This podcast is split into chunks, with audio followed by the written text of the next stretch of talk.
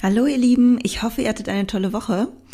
Wir sind immer noch in Griechenland. Wir planen zwar gerade so ein bisschen, ob wir Richtung Ende April, Mai nach Deutschland kommen oder in die USA fliegen, aber wir müssen noch ein bisschen brainstormen und schauen, was so möglich ist. Ist nichts in Stein gemeißelt, aber es steht auf jeden Fall fest, dass ich für mein Secret Project, worüber ich ja noch nicht sprechen kann, was mir wirklich sehr, sehr schwer fällt, nochmal nach Deutschland muss und ja, da etwas erledigen muss, damit das auch vollendet werden kann, voraussichtlich im August. Aber erst einmal, ähm, ja, müssen wir uns noch ein bisschen gedulden. Das ist nur ein kurzes Update unseres ähm, Wohnortes, so. Und heute geht es aber um ein anderes Thema. Heute geht es um das Thema, wo denn dein optimales Gewicht liegen sollte, welches du langfristig halten möchtest. Und ich erkläre in dieser heutigen Folge, wonach du gehen solltest, um das herauszufinden. Und ich gehe dazu auch auf den Begriff der Energieverfügbarkeit ein und wie du deine Energieverfügbarkeit berechnen kannst. Außerdem führe ich später noch ein Kundenbeispiel oder ein Beispiel Coaching-Verlauf an, wie es aussehen kann, seinen Erhaltungsbedarf nach einer Diät zu erhöhen mit einem geringeren Körperfettanteil als zuvor.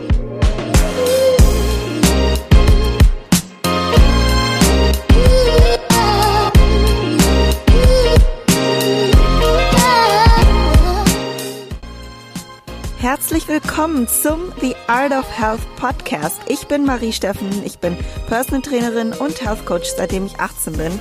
Ich habe in den letzten Jahren über 200 Frauen individuell gecoacht und ihnen geholfen, ihre Ziele zu erreichen im Hinblick auf ihre optimale Gesundheit, körperliche Wunschform und ihrer leistungsorientierten Ziele. Und damit ich noch mehr Frauen helfen kann, möchte ich euch in Zukunft über meinen Podcast mehr Wissen und Tipps vermitteln und wünsche dir ganz, ganz viel Spaß mit der nächsten Episode.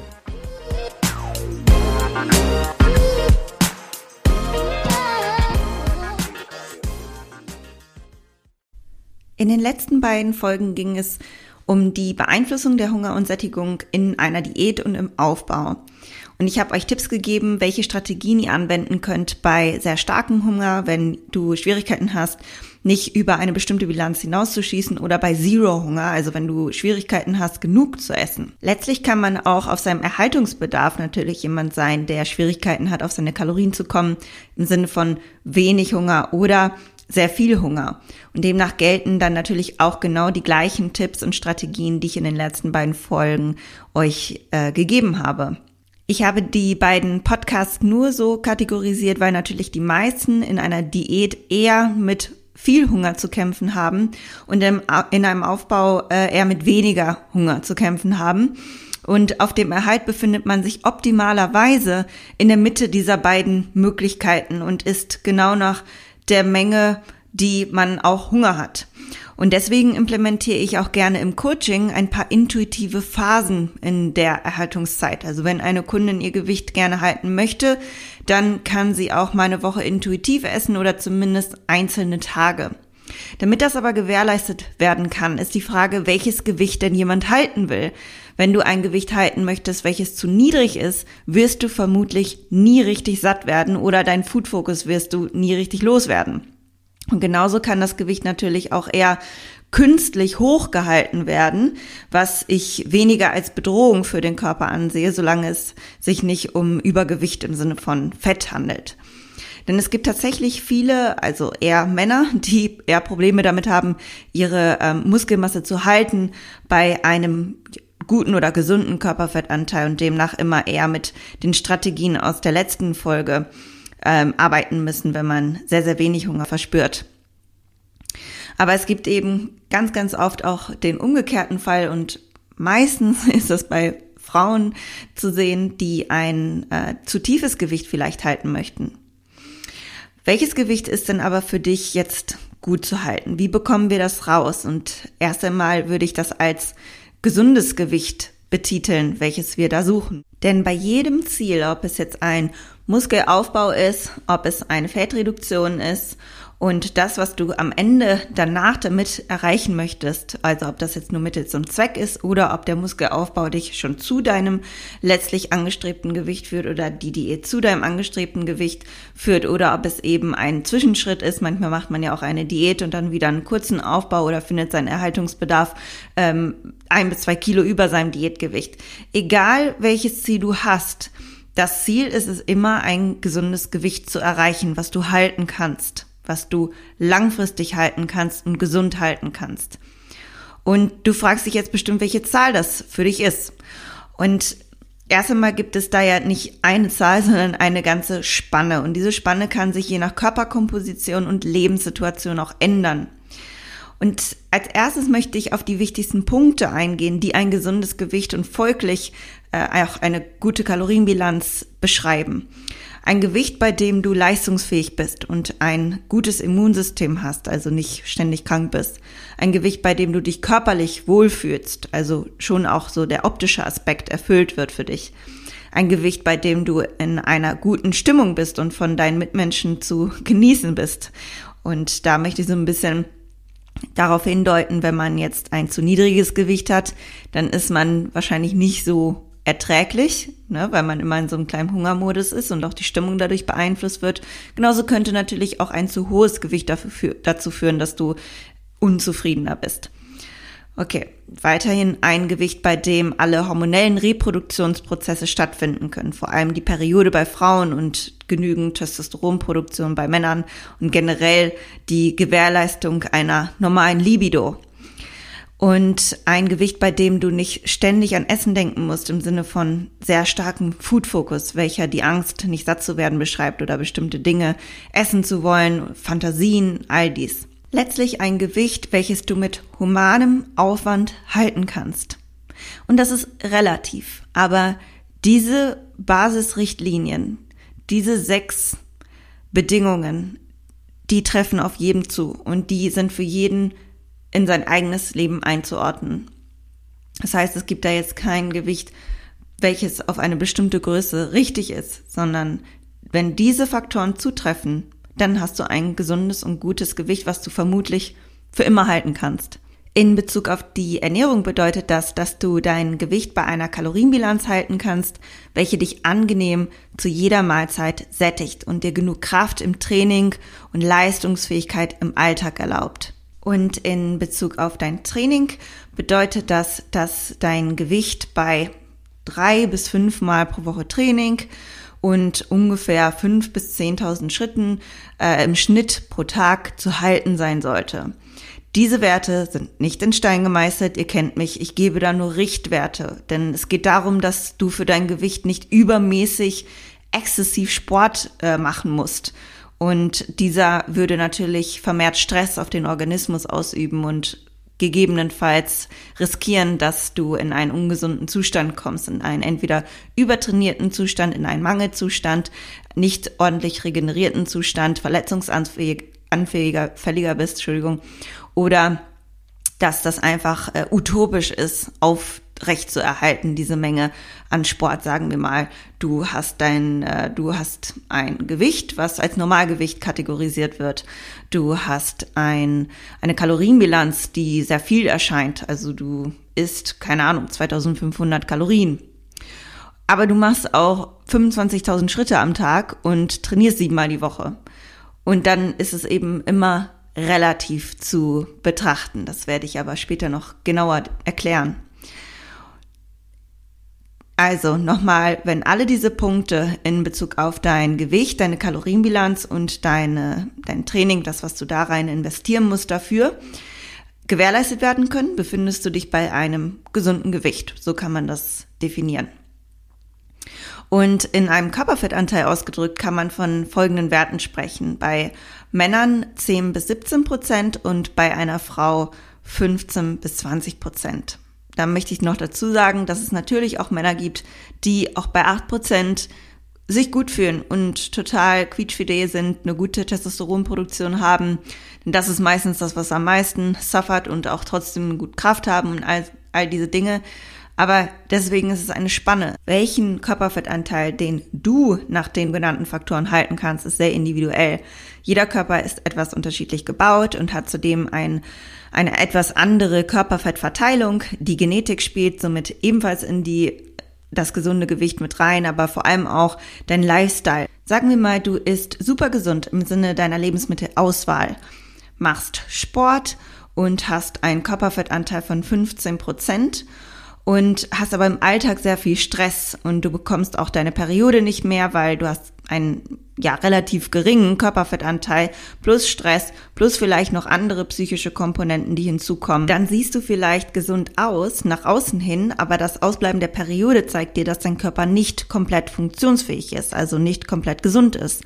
Es kann aber durchaus jemanden geben, der bei 15% Körperfettanteil die äh, Periode hat und alles genau gleich ist, aber diejenige einfach weniger Stress hat und der Körper natürlich diesen Körperfettanteil einfacher halten kann. Also auf natürliche Art und Weise einfach die Genetik da so veranlagt ist, dass er ein etwas besser und einfacher halten kann und dazu eben auch nochmal diese Lifestyle-Faktoren wie Stress und so weiter mit dazukommen, die auch dafür sorgen, dass die Periode halt nicht ausbleibt und die Person in dem Sinne alle Reproduktionsprozesse gewährleisten kann und sich wohlfühlt und gesund fühlt und fit ist.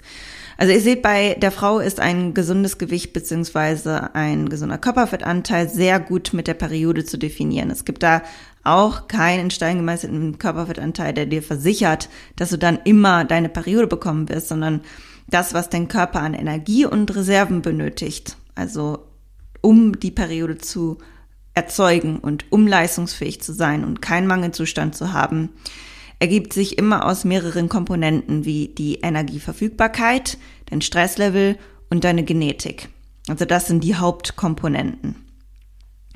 Und bevor ich gleich näher auf das Thema Energieverfügbarkeit zu sprechen komme, möchte ich euch sagen, dass es grundsätzlich möglich ist, die Körperkomposition mit der Zeit zu verändern und somit auch die Körperfettverteilung.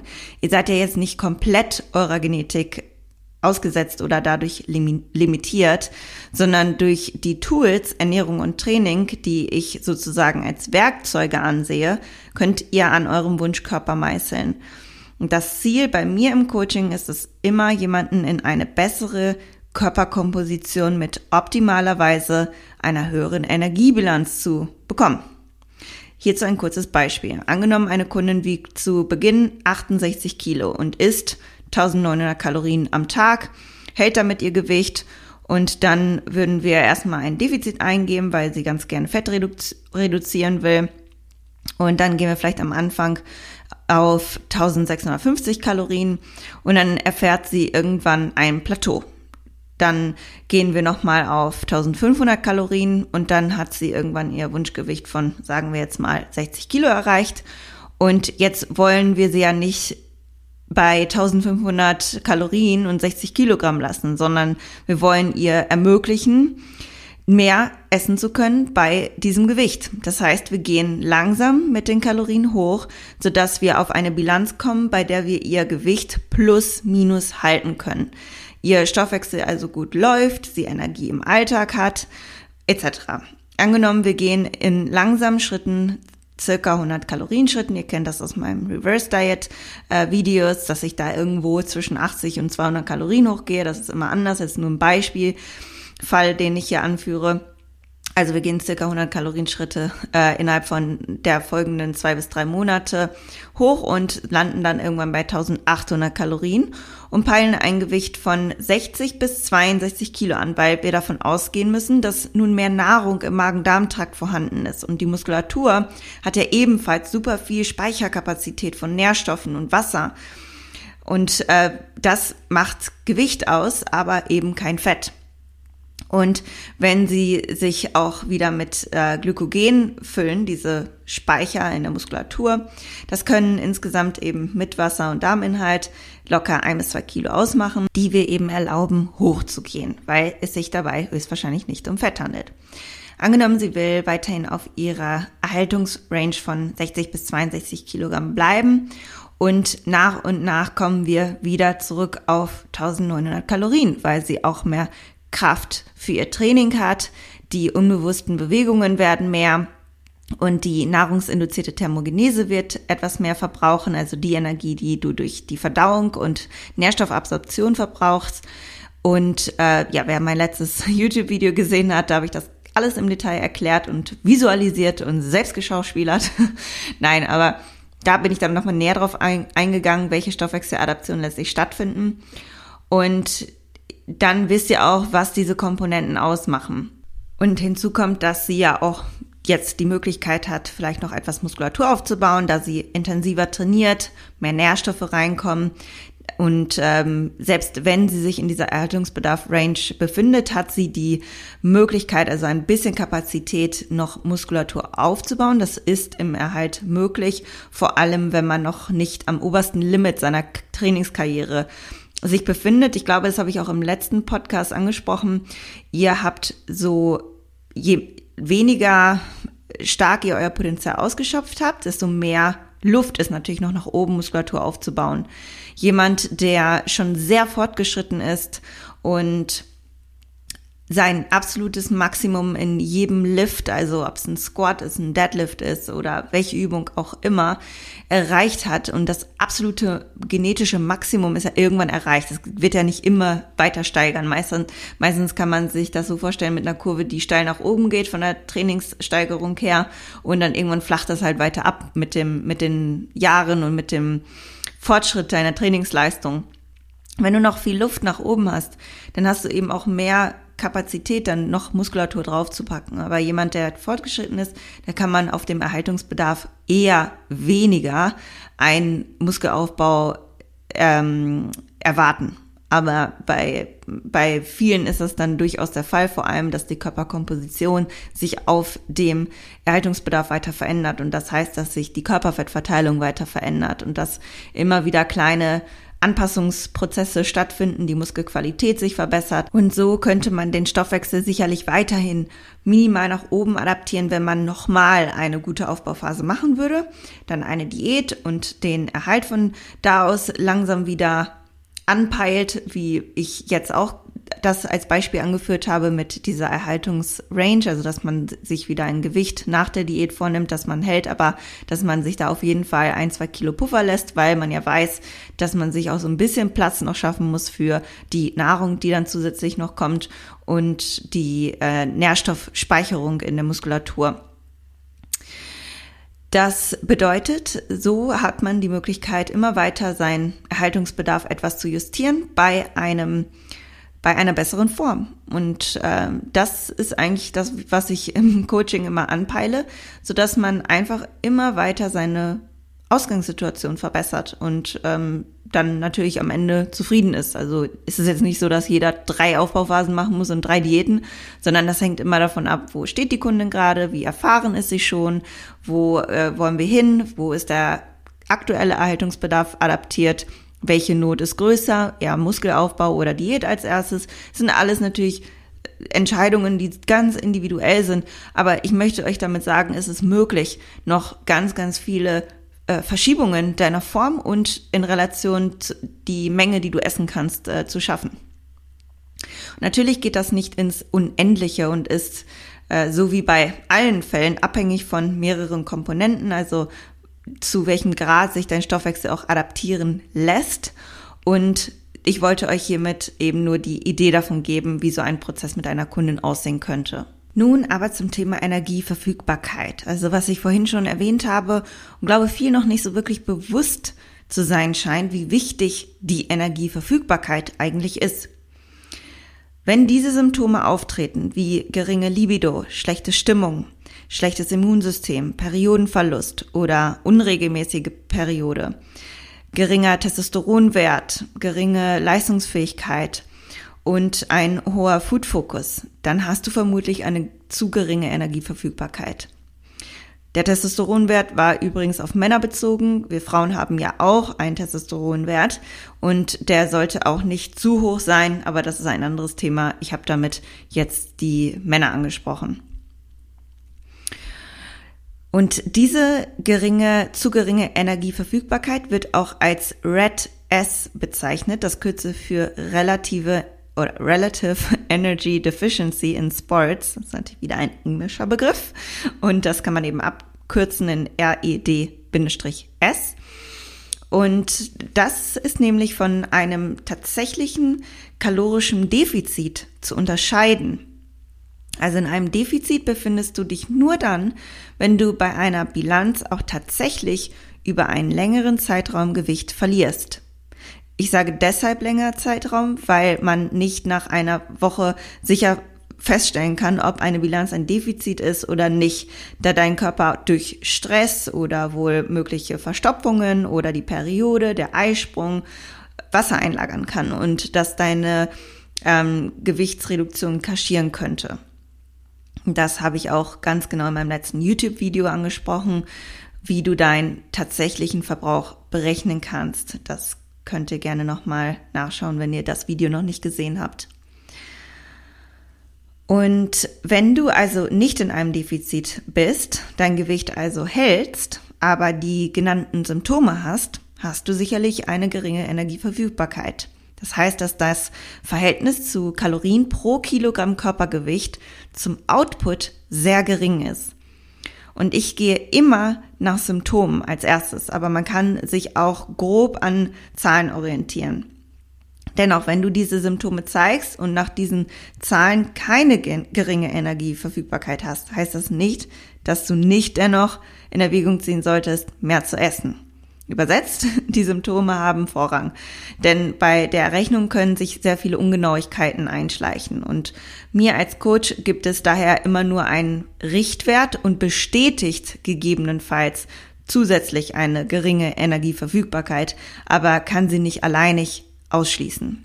Also die Orientierungswerte sind folgende, dass bei ähm, 30 bis 45 Kalorien pro Kilogramm Körpergewicht für Frauen da bist du in einer guten Range und eine gute Range für Männer sind 20 bis 25 Kalorien pro Kilogramm Körpergewicht. Dabei berücksichtigt man nicht die zugeführte Bilanz, sondern die zugeführte Bilanz minus den Verbrauch im Training.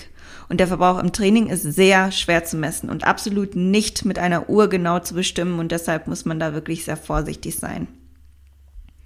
Bei dem Gewicht berücksichtigt man nicht das komplette Gewicht, sondern die fettfreie Masse. Und hier kann sich die nächste Ungenauigkeit ergeben, da man seinen Körperfettanteil nicht so einfach messen kann und je nach Messung komplett abweichen kann. Man kann sich aber im Netz Fotos ansehen, wenn man zum Beispiel Körperfettanteil Frauen oder Männer eingibt und sich somit ungefähr einordnen. Oder ihr nehmt ihn aus der Grafik meines letzten YouTube-Videos und dann kann man seine fettfreie Masse berechnen, indem man sein Gewicht mal die Prozentzahl des äh, Körperfettanteils, wo du dich einordnest, ähm, nimmst und durch 100 teilst, was die Fettmasse ergibt und das von dem gesamten Gewicht abzieht, sodass du dann die fettfreie Masse hast. Eine kurze Beispielrechnung, die ich auch gerne in die Beschreibung packen kann, wenn es euch hilft, aber es ist wirklich nicht kompliziert. Angenommen, du wiegst 60 Kilo und hast einen Körperfettanteil von 18 Prozent, dann kannst du 18 durch 100 rechnen, sind 0,18. Somit nimmst du dein Gewicht mal 0,18, sind in dem Fall von 60 Kilo mal 0,18 sind 10,8 Kilo. Das ist jetzt die Fettmasse. Und dann nimmst du eben dein komplettes Gewicht minus die Fettmasse, hast dann die fettfreie Masse von 49,2 Kilo. Und angenommen, du isst 2500 Kalorien, um jetzt mal die Energieverfügbarkeit mit euch nochmal zusammen zu berechnen. Isst jetzt 2500 Kalorien am Tag und hast einen ungefähren durchschnittlichen Verbrauch von 400 Kalorien pro Tag durch die sportliche Aktivität. Dann bleiben also netto 2100 Kalorien pro Tag übrig. Jetzt haben wir diese Zahlen, die wir für die grobe Berechnung der Energieverfügbarkeit brauchen und können nun 2100 Kalorien durch unsere fettfreie Masse rechnen, also das, was wir zu uns nehmen, minus das, was wir durch das Training verbrauchen. Ne, das sind die 2100 Kalorien. Und die, dann teilen wir diese 2100 Kalorien durch die fettfreie Masse. Und dann haben wir eben unsere Kalorien pro Kilogramm Körpergewicht. Und das sind die 43 Kalorien pro Kilogramm Körpergewicht für dieses Beispiel, was in einer optimalen Range liegen würde. Wenn man jetzt in so einer Range liegen würde, nach dieser Berechnung, würde uns das letztlich aussagen, okay, vermutlich haben wir keine äh, Energie, zu geringe Energieverfügbarkeit.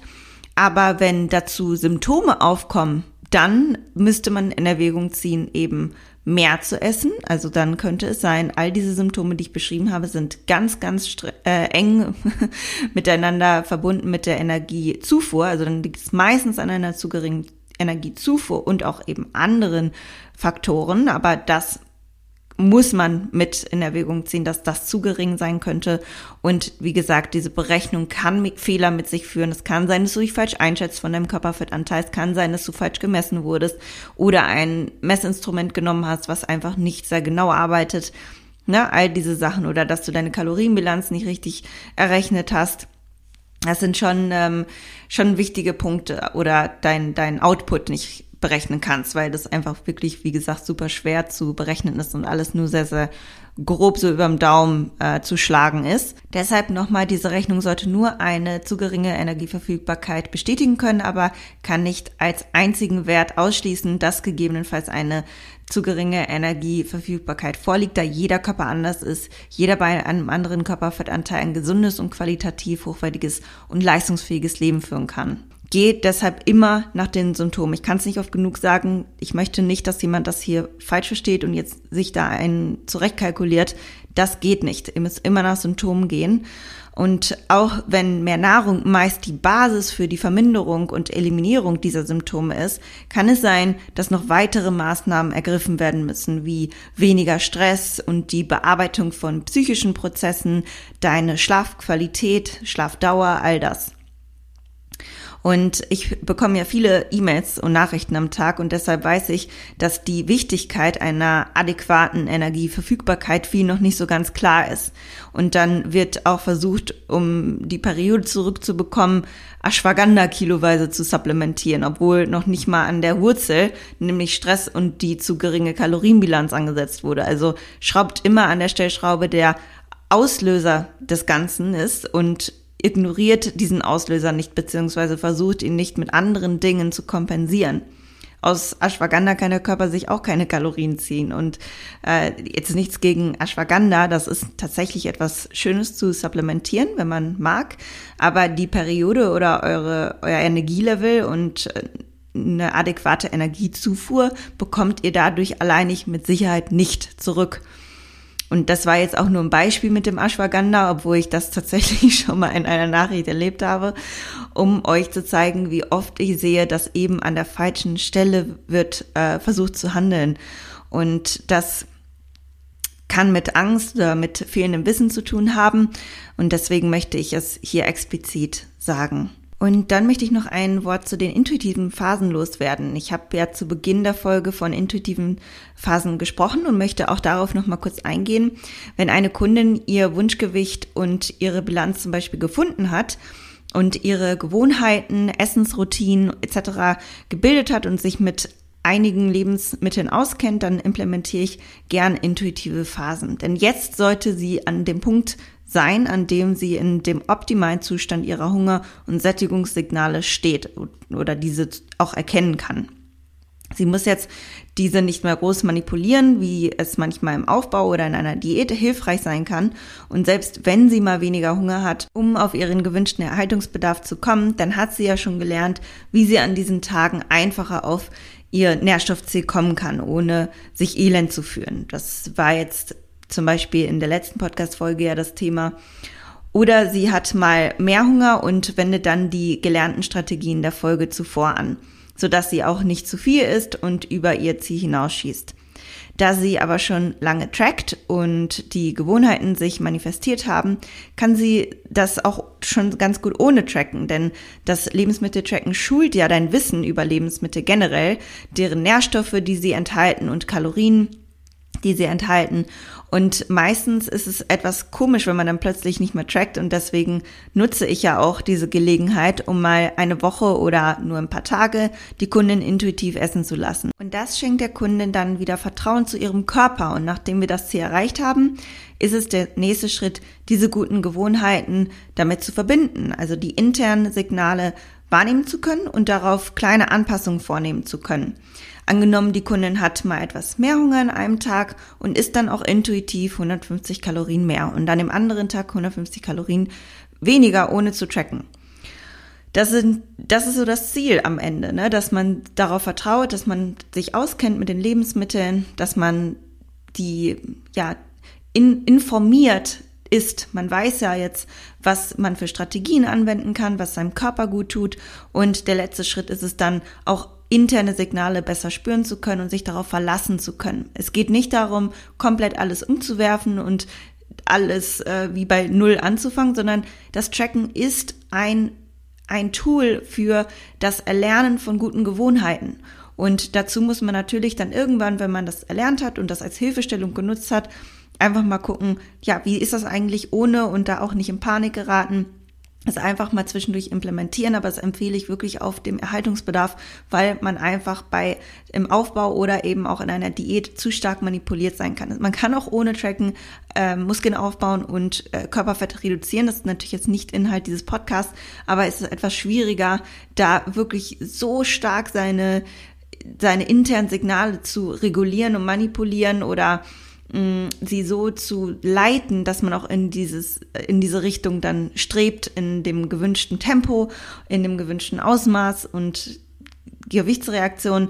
Deswegen ist das für mich immer ein Ziel, was auf dem Erhalt dann angegangen wird. Und wem das noch weiterhin interessiert, intuitiv essen oder ähm, ja, einfach sich vom Tracken zu lösen, der kann sich nochmal die Podcast-Folge vom 8.7.2020 anhören. Die kann ich auch gerne noch mal in der Beschreibung verlinken. Das ist die siebte Podcast-Folge und der Titel ist Kalorien tracken oder intuitiv essen. Und auch wenn ich sage, dass Tracken ein gutes Tool ist, um gute Gewohnheiten zu schulen, möchte ich sagen, dass ich durchaus nicht denke, dass Tracken für jeden gemacht ist. Und das sage ich auch immer ganz explizit. Wem das stresst, der sollte nicht sein Essen tracken, seine Kalorien tracken. Aber es ist immer die Frage, woher kommt der Stress? Woher kommt die Beziehung vielleicht zum Essen? Es könnte vielleicht noch tiefer liegende Gründe haben, vielleicht auch ganz andere Hintergründe, psychische Komponenten, die gar nichts mit dem Essen zu tun haben. Das Essen ist nur ein Ventil und wenn es dann in Richtung Essstörung geht, dann ist Tracken sowieso schon mal gar nichts für dich. Aber trotzdem gibt es ja eine ganz, ganze Menge an gesunder Population, die mit dem Tracken überhaupt gar keine Probleme hat. Nur dann ist es wichtig, dass man es richtig anwendet und dass man dann auch weiß, wie kann man denn auch wieder ohne Tracken essen, dass man es zumindest kann. Ich möchte übrigens nochmal dazu sagen, zu dem Thema intuitiv essen, dass dieses Wort intuitiv nicht so ganz das ist, was ich als richtig ansehe. Das ist halt so dieses Trendwort, was jeder kennt und jeder weiß, was damit gemeint ist. Aber ich finde, dass eher sowas wie intentional eating oder informed eating besser passt. Und wir könnten da jetzt auch sicherlich zwei Stunden drüber debattieren, ob Menschen überhaupt intuitiv essen können, wenn wir uns mal nach der Podcast-Folge, wie dein Gehirn, dein Hunger und deine Sättigung kontrolliert gehen. Aber das Ziel ist ja vielmehr mit einer guten Intention zu essen und mit einem entsprechenden Wissen über das, was wir essen, während wir unsere Bedürfnisse, die wichtig für unsere langfristige Gesundheit sind, nicht ignorieren wollen. Also das ist ja eigentlich das Ziel. Und letztlich weiß ja jeder, was damit gemeint ist, aber ich finde, man müsste da noch ein besseres Wort für finden. Und Mindful Eating kam den Ganzen auch schon sehr nah, aber ist noch nicht so ganz das Wort, was ich als treffend empfinde. Ja, ich bin da sehr picky vielleicht auch, aber vielleicht habt ihr ja noch Ideen, die das besser beschreibt, was man da eigentlich äh, anstrebt oder zumindest was ich mit meinen Kunden anstrebe, weil ganz so intuitiv, wenn ihr mal überlegt, aus der Podcast-Folge sind wir auch nicht, sondern durchaus beeinflusst. Aber darum geht es auch nicht, sondern ja, dass wir das halt, dass wir das kombinieren, dieses Wissen mit unseren intrinsischen äh, Bedürfnissen. Und ich habe es zwischendurch schon angesprochen, aber jetzt so zum Schluss dieser Folge möchte ich nochmal darauf hinweisen, dass ich letzte Woche oder vorletzte Woche, wenn ihr den Podcast hört, auf jeden Fall das letzte YouTube-Video da erkläre ich euch ganz genau, wie ihr euren wirklichen Erhaltungsbedarf herausfinden könnt. Ich hatte ja mal ein altes oder ein Video gemacht vor acht Monaten oder so. Und da habe ich eine Version erklärt und die jetzige Version, das jetzige Video zeigt nochmal viel genauer, wie du es errechnen kannst, deinen Erhaltungsbedarf. Und dazu habe ich mir die Mühe gemacht, bestmöglich zu erklären, welche Stoffwechseladaptionen stattfinden in dieser Erhaltungsbedarf-Range, also warum der Erhaltungsbedarf immer eine Range ist und was passiert, wenn du zum Beispiel in einer Diät bist, welche Stoffwechseladaptionen dann stattfinden. Also du bekommst da einfach noch mal ein bisschen mehr Hintergrundwissen über die Stoffwechseladaption und das hilft dir auch zu verstehen, was eigentlich möglich ist und warum zum Beispiel auch im Stoffwechselaufbau letztlich du die Möglichkeit hast, deinen Verbrauch zu erhöhen. Also wem das interessiert und wer einfach mal so einen kleinen Selbsttest machen möchte, und zwar einen richtigen Selbsttest, so wie ich es erkläre, der sollte unbedingt in das Video reinschauen. Und das verlinke ich euch auch sehr gerne nochmal in die Show Notes. Ihr Lieben, das war's von mir heute. Ich hoffe, ihr habt einen guten Einblick bekommen von dem heutigen Thema und habt eine bessere Idee davon, wo euer gesundes Gewicht sein könnte oder es wird vielleicht da auch noch im Verlauf sich herauskristallisieren und wie gesagt, es wird sich auch immer verschieben. Ihr habt die Möglichkeit, eure Körperkomposition zu verändern. Es geht. Es ist unfassbar, was überhaupt möglich ist mit unserem Körper. Und stellt euch mal vor, wir wären einfach so geboren mit, mit einem Körper und müssten uns damit abfinden. Aber das Coole ist, dass wir diese Tools, so wie ich es immer sage, Ernährung und Training haben und damit an unserem Körper meißeln können. Und das Wichtige ist nur, dass wir diese Tools richtig einsetzen und in einer gesunden Form einsetzen. In diesem Sinne, bis zum nächsten Mal. Ich freue mich auf euch, freue mich, wenn ihr wieder dabei seid und ich wünsche euch einen wundervollen restlichen Tag.